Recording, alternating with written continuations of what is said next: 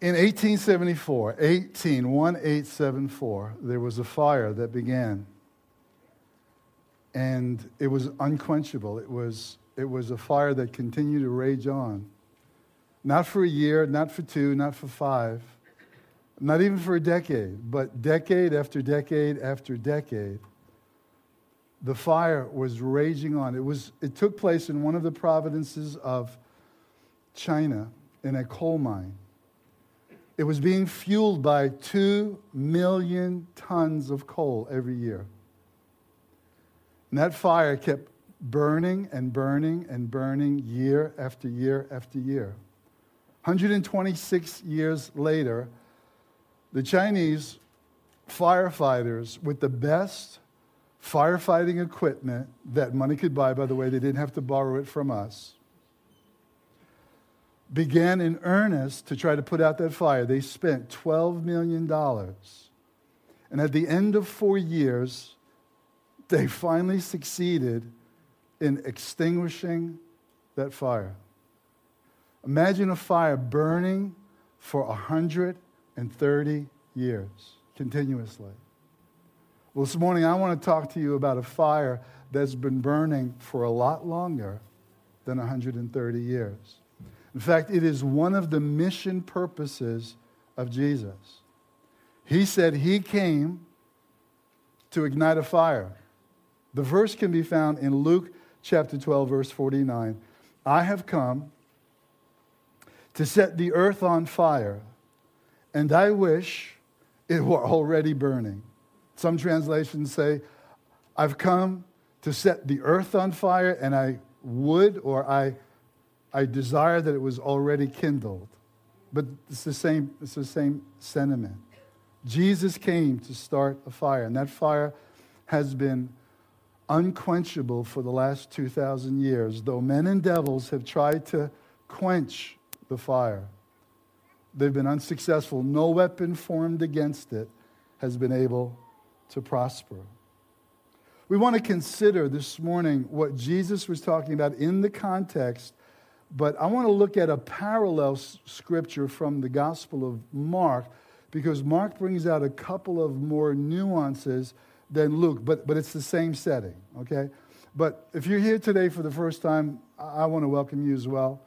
Uh, I just want to fill you in really, really quickly on where we've been so that you know where we're going this morning. Okay, so Christ came, the Son of God came to destroy the works of the devil. The Son of God came, the Bible says, to, uh, to seek and to save the lost.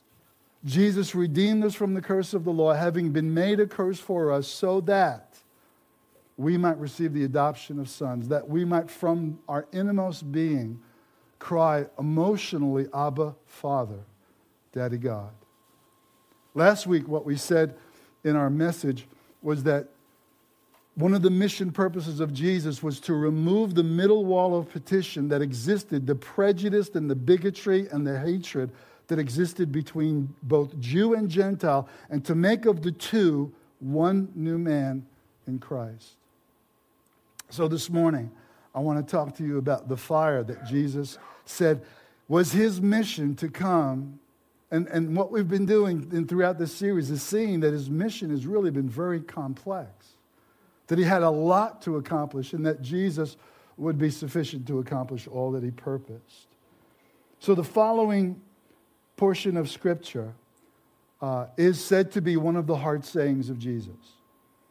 Uh, it's thought to be, at the time, certainly when it was spoken, it was cryptic, to say the least. Uh, it, was, it was scandalous in some ways, especially in a Jewish family value culture. And uh, as we're going to see, and I, I just want to remind you that last week I said that Jesus often, he often offended the mind to reveal what was in the heart. When the mind is offended, the heart comes out. The, the heart, the, out of the abundance of the heart, the mouth speaks. So, so, so let, us look at this portion of Scripture. It's the same context, the same setting, but a, a couple of more nuances that I wanted to bring out in Matthew chapter 10 and verse 34. Do not think, do not think, Jesus said, I have come to bring peace on the earth. I did not come to bring peace, but a sword. Luke says division, same purpose. For I have come to set a man against his father, a daughter against her mother, a daughter in law against her mother in law, and a man's enemies, make note of that, will be those of his own household. For he who loves father or mother more than me, he who loves son or daughter more than me, is not worthy of me. And he who does not take up his cross and follow me is not worthy of me. And he who finds his life will lose it. And he who loses his life for my sake, my sake, will find it. As Lord and Savior, Jesus has every right to make demands upon his followers that we put him above everyone and everything else in this world and love him with a passion that can only be described as a fire that he ignites in the heart. Hard saying of Jesus, you know, especially in that first century. You know, I don't get it, you know. I've come to bring, is, is, is it, somebody's going to say, wait a minute, isn't he the Prince of Peace? Didn't he make peace through the blood of the cross? You know? And, and, and the scripture says that believers have a, a peace of God that passes human understanding. You know? Didn't the angels announce at his, at his birth peace and goodwill toward men? So, what's this idea that he did not come to bring peace, but division? The Bible makes it very clear that there is no peace for the ungodly, says the Lord. There's peace, and I'm going to give you a verse of scripture that's going to be so, so, so great to know that even in the midst of conflict, you, as a believer in Christ, as a follower of Jesus, can have a peace that this world cannot have. He said, My peace I give you, not as the world, and not to the world, but I give you my peace. Believers have a peace. In this life, there's really only two kinds of people there are those who are saved, and there are those who are unsaved. Maybe we could say, there are those who are on the way to being saved or are not saved yet, but really there's only two because you're either alive or you're dead. There's only one or the other. And so th- there's only those who have received mercy and grace and those who are graceless. Those who are believers shall not be condemned. Jesus said, But they that believe not are condemned already. You're either in Adam, and in Adam all die, or you're in Christ where all shall be made alive. Only two kinds of people in this world. The words of Jesus, therefore, mean that there's no neutrality, there's no, there's no middle ground. You're either for me or you're against me. And this is one of the hard sayings that Jesus required of his disciples to know that you're either all in or you're not in at all. And so, we look at the words of Jesus in this particular portion of Scripture. The words, you know what, may, may not be very meaningful to, to everyone this morning in this room at this particular moment, but I have a feeling that they are very meaningful for a good number of you. For a good number of you have found, especially when I emphasized that a man's enemy shall be they of his own household, that you know what it's like to have conflict and opposition and even persecution coming from people that you love, members of your own family. It could be coming from a spouse that doesn't believe like you do. And therefore, there's always a, a clashing of, of vision and a clashing of, of priorities. And, and why do you give so much money to the church? It's, it's never, why do you give so much money to the cause of God? It's always to the church. Maybe it's coming from a parent that is not very enthusiastic about you spending so much time at church. Maybe it's coming from a sibling who thinks that you're just going through a, another phase in your life, another fad. Maybe it's coming from not a, a, a, parent, but maybe it's coming from a child to, to a parent who doesn't understand, who, who's never made the connection of Christ as Savior. And so there's an unequal yoking even between father and son or mother and daughter. That's the division that Jesus said, my, my presence will make in this world. There'll be a dividing line. It has to be that way. Conflict will be inevitable. And I believe that these words that were spoken by Jesus were meant to be comforting and encouraging to some of you in this very room this morning who have experienced just that. Maybe the conflict is coming from maybe it's, maybe it's coming from a teacher, maybe it's coming from a professor who is constantly belittling Christian values, Christian beliefs and faith in their class because they have an agenda. Could be coming from a whole bunch of different sources, this kind of opposition. But, but know this that, that, that even though this might be called a milder form of persecution, when it comes from the people that we love, it's emotionally distressing. And it's hard for us to bear. You know, that old saying, you always hurt the one you love. You know, that especially applies in a case like this. But, but I want you to look at how Jesus, what, what was Jesus doing? He, he, was, he was speaking these words to prepare the disciples to expect hostility and opposition and persecution. To be prepared, to, to be forewarned is to be forearmed. And so Jesus was forearming them with his words. Look, look at how John puts it in John 16, verse 33. These things have I spoken to you, that in me you may have peace. In other words, what I've spoken to you, these words of warning that I've given you, they're meant so that you can have peace even in the midst of conflict. In this world, you will have tribulation, you will have trouble, but be of good cheer, for I have overcome the world. In other words, what Jesus is saying is don't be surprised by hostility. Don't be surprised. If men will hate you, they hated me first. Don't be surprised when you run into conflict coming, even from those of your own household. Paul reminds Timothy. Timothy, he says, all they that desire to live godly in Christ Jesus will experience, will suffer persecution. It's inevitable. And though we perhaps have not seen a whole lot of it in our lifetime in this country, handwriting's on the wall. I, have spoken to you before in the past, giving you the statistics. And, and just, just to simply say this again that more believers in Christ Jesus have been tortured and imprisoned and put to death in the last 100 years than in the accumulative previous 1900 years. And it's accelerating in this world.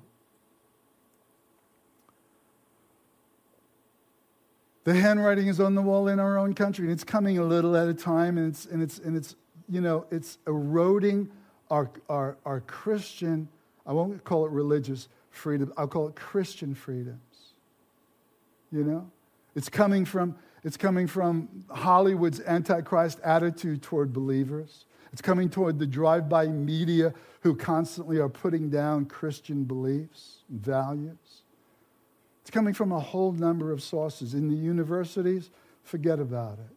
You get a good dose of unbelief, and you don't even have to sign up for that course. It's, it's, it runs through each of their, their courses.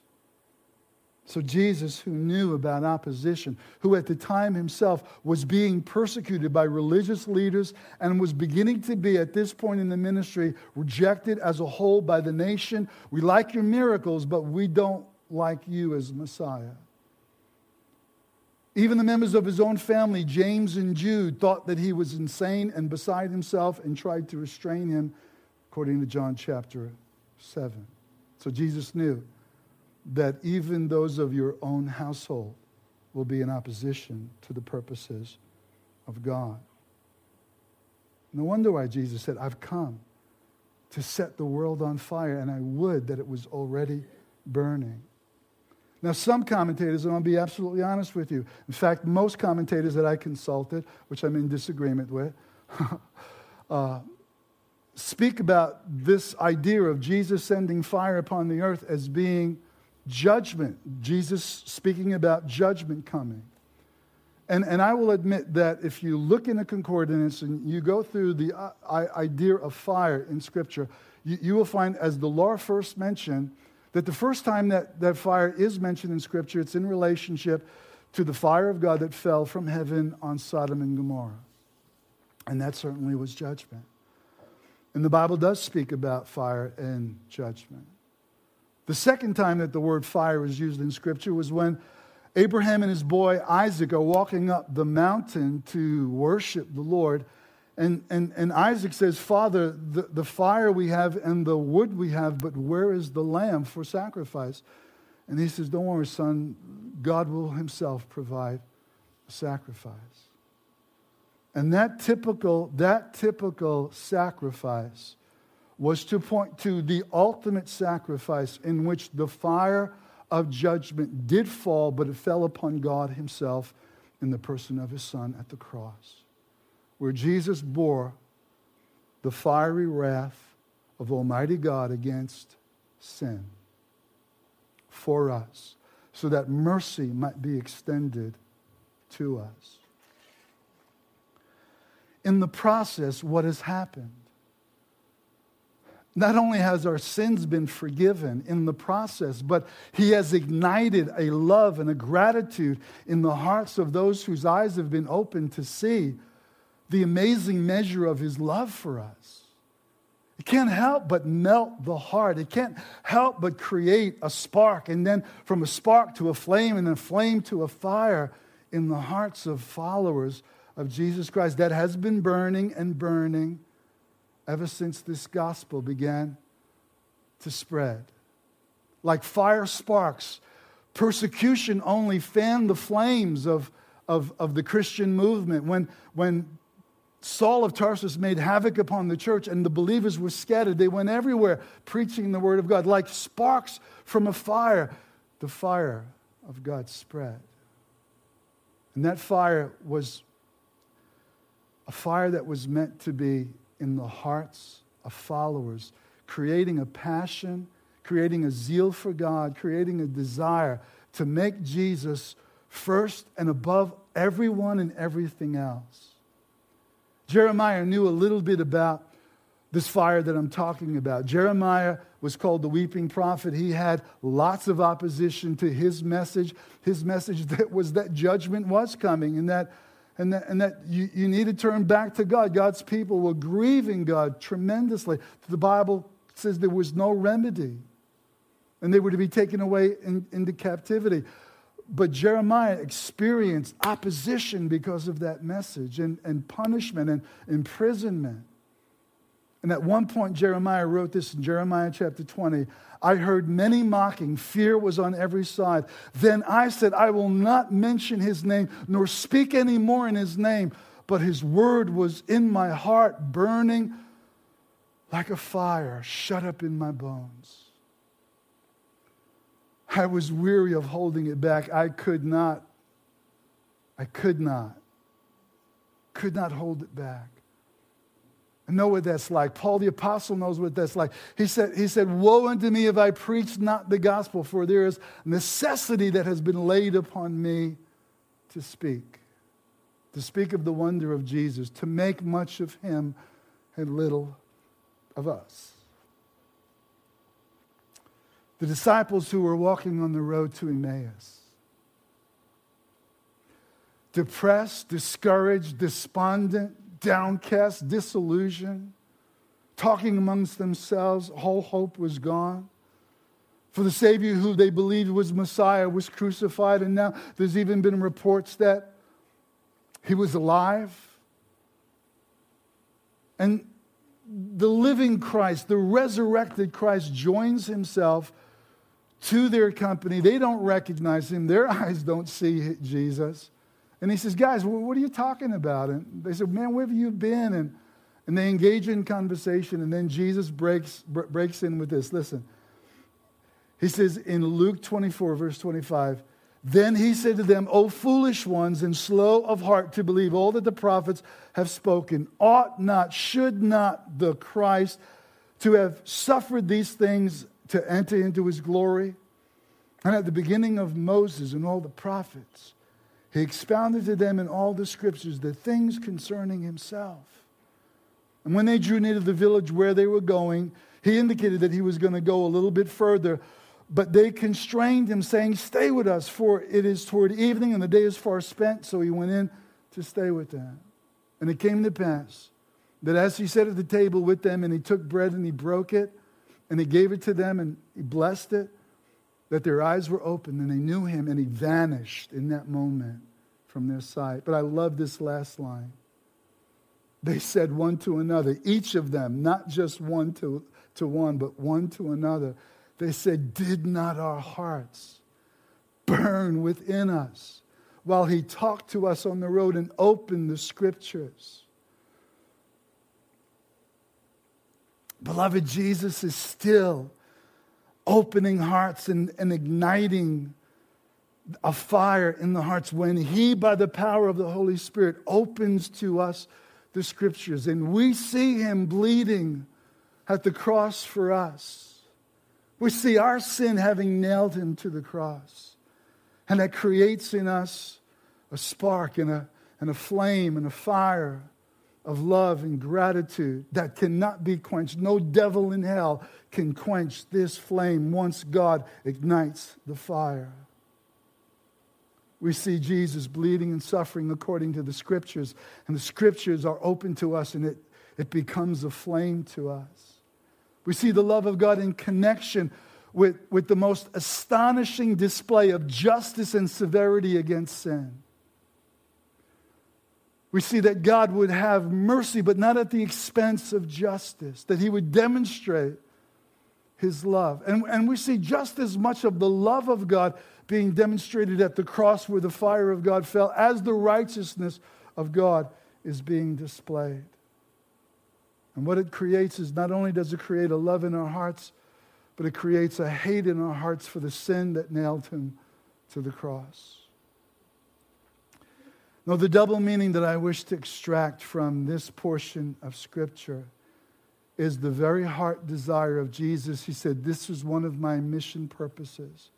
I've come to set the earth on fire, and I would that it was already burning.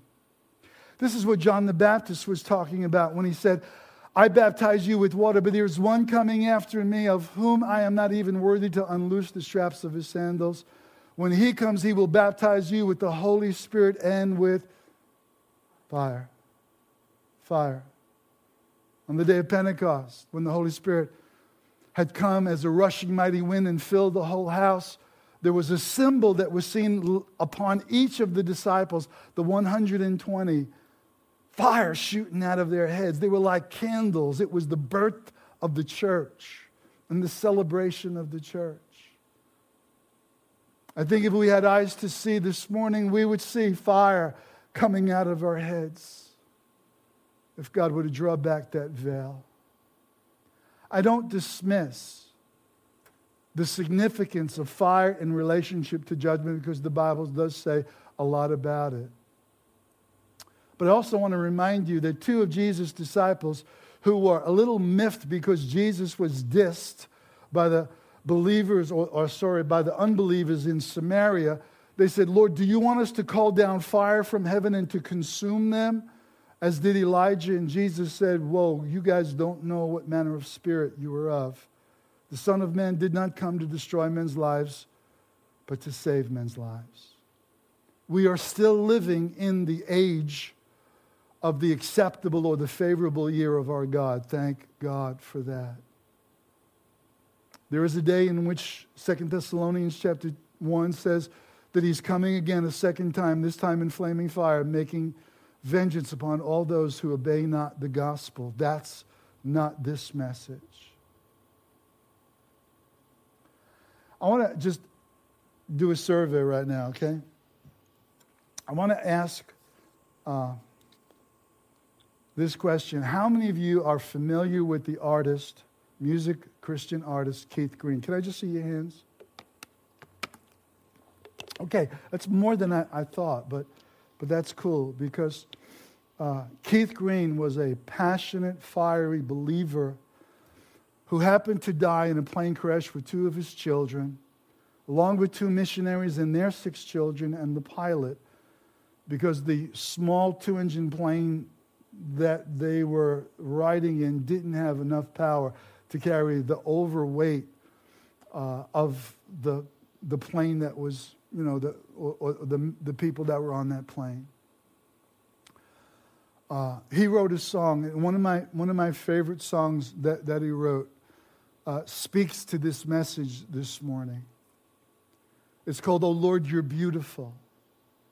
And one of the lines is, is Oh Lord, please light the fire. It becomes a prayer. Oh Lord, please light the fire that once burned bright and clear. Replace the lamp of my first love that burned with holy fear. So I ask this question How do we keep the, the love burning? How do we keep the flame lit? I think there's a clue in the song, in the chorus of the song. It's, Oh Lord, you're beautiful. Is He beautiful to you this morning? I hope you've discovered that He is, he is the treasured treasure. He is our magnificent obsession. Oh Lord, you're beautiful, and your, your face is all that I seek.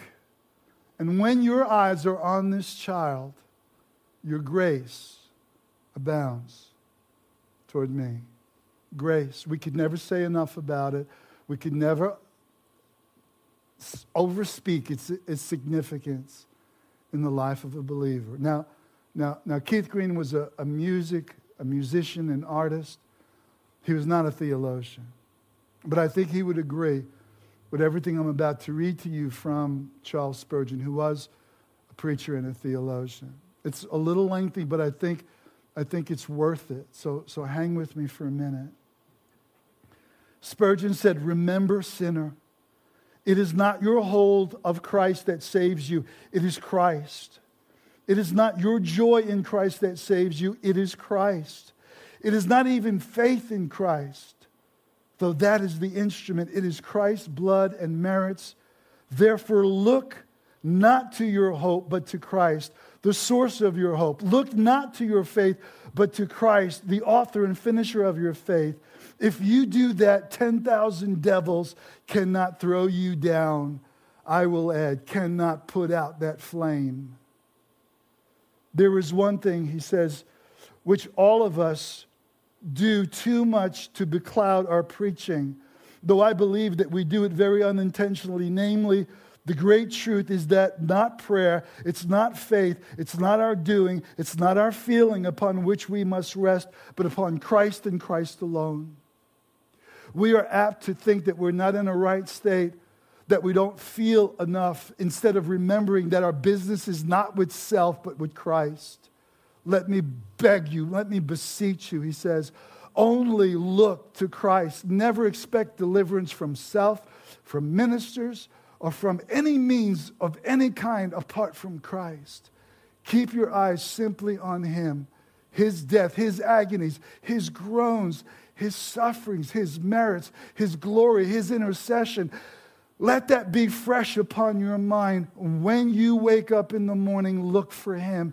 When you lie down at night, look for Him. Not to Him, look for Him. For He is ever present. He said, I'll never leave you nor forsake you. Do that my beloved, and Christ will create a fire in you that no opposition of persecution could ever extinguish.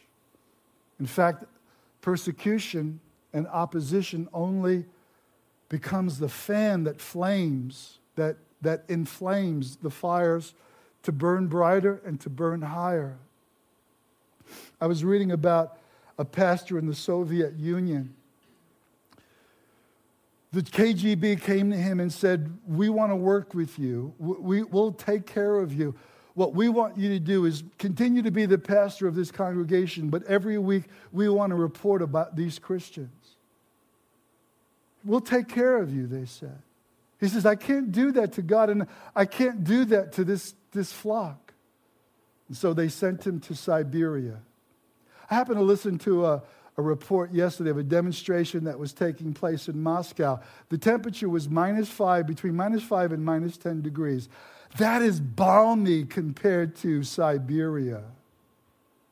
So they sent this pastor to Siberia to become a carpenter and to work on these, these areas outside of the work camp. But in the process, he met other believers and they began to have fellowship. And, and they would be sent out in radiuses of 60 miles, and they would have fellowship, and they would have communion with one another. And he writes this he says that today there are many, many hundreds of churches in Siberia as a result of those small prison fellowship groups. Persecution cannot extinguish this fire. Charles Spurgeon tells about a Swiss preacher who was converted as a young man to Christ while in the streets of France in Paris one day he watched a believer in Christ being set on fire at the stake. He said, The demeanor of this believer in Christ was such that I could not shake it out of my mind it became unshakable throughout my life. I was compelled to give my life to Christ. What was meant to destroy one believer became the instrument by which another believer came into the kingdom, by which many, many other believers came to Christ. It's the way God works. I would that it was already burning, said Jesus. You know, it's like the Lord was saying, Come on, bring it on. Let, let the opposition come. It's not going to destroy my church. The gates of hell will not be able to prevail against my church. I was reading the story about George Whitefield the other day. George Whitefield was one of the men that was responsible for the Great Awakening in the 1700s in the colonies of what would, was to become the United States of America. He made many trips back and forth from, from England to, to the States. He made some 14 trips to, to Scotland, two trips to Ireland. One time he was almost killed in Ireland, got a scar on his forehead that lasted for the rest of his life. It's been reported about him, and I read this in, in a blog that was written by, by uh, John Piper. I wish I could do his voice too, but, but I can't. But, but John Piper was saying that this man's life, the statistics of this man's life are unbelievable. That's probably not a good interpretation, but he would make emphasis on that word, unbelievable. He actually preached more than he slept. When he wasn't preaching, he was praying and meditating. He prayed sometimes on an average of eight hours, or rather, he preached sometimes uh, as, as much as eight hours a, a day, seven days a week. He was attributed to preaching 18,000 sermons and 12,000 exhortations, which comes to about over a 30 year period of a thousand sermons every year. He was like, he was like a fire that, that, that, that could not be quenched. One of the things that a biographer wrote about him was that his whole life may be said to have been consumed in the delivery of one continuous, uninterrupted sermon Christ. He was making much of Christ. The reason why I mention him was because of his motto. I would love to adopt that motto. He said, I would rather burn out than rust out.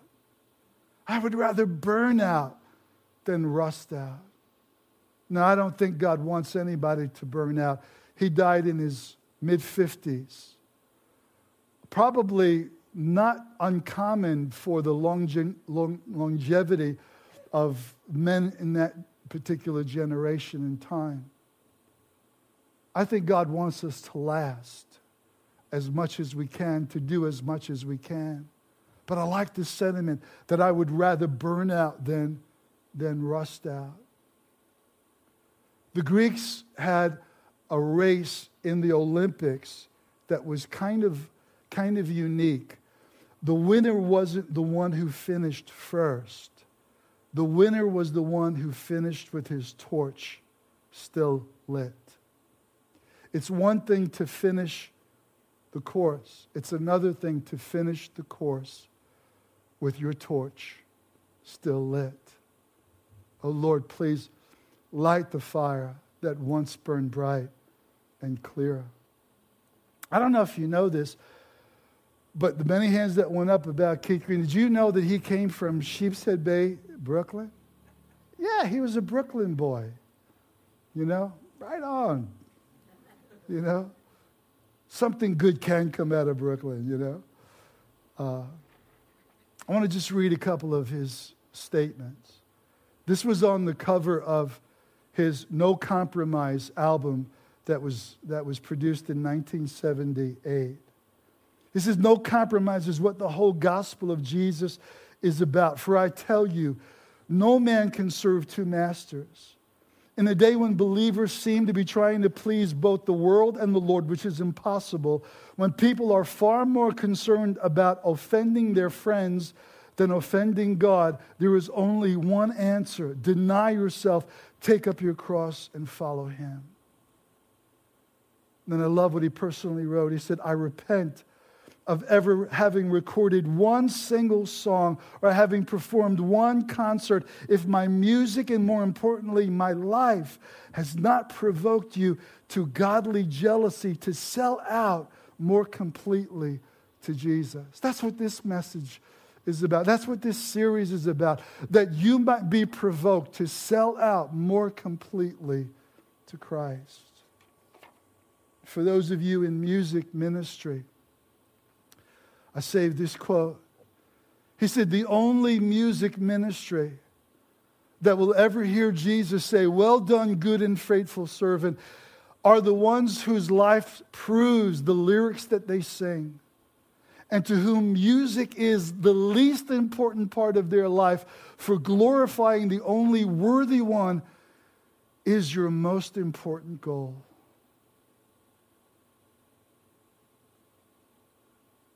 I commend our music ministry. We've got quality, godly people who put Jesus first.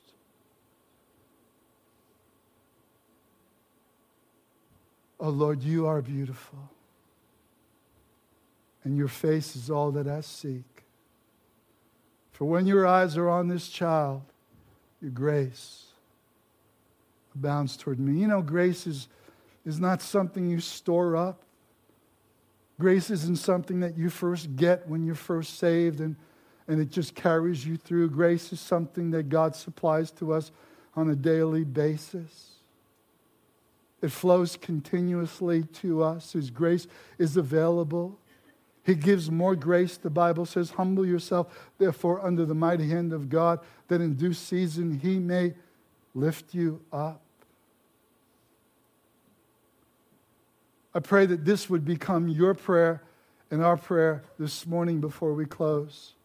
Oh Lord, please light the fire that once burned bright and clear. Replace the lamp of my first love that burned with holy fear. And I promise you this that Jesus came to ignite a fire in your heart that will intensify year after year after year. Seek his face, seek his grace. Let us pray. So, Father, would you do that, Lord God? Would you do today what we could not do ourselves? You came, Jesus, you expressed your missionary purpose and desire, and that was to set the hearts of believers on fire with a holy passion for you, to make you above everything and everyone else in this life, so that I can love father or mother, and I can love my spouse, and I can love my, my children, and I can love my siblings when I put you first And I love you with all my heart, soul, mind, and strength.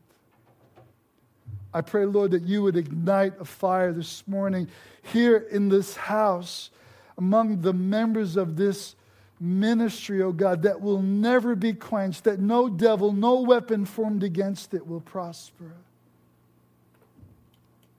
And send us out, Lord God, like sparks and embers into the business world and into the schools and into our neighborhoods and into our families, that we might become the spark and the flame that sets others on fire as well. We thank you, Father, for the abundance of your mercy. We thank you that the ministry of Jesus was so manifest and so manifold that it covers so many areas and that we are just in awe of all that you came to accomplish. And we believe in your absolute sufficiency and sovereignty. You are Lord and Savior of this body. And we all sit together. Amen.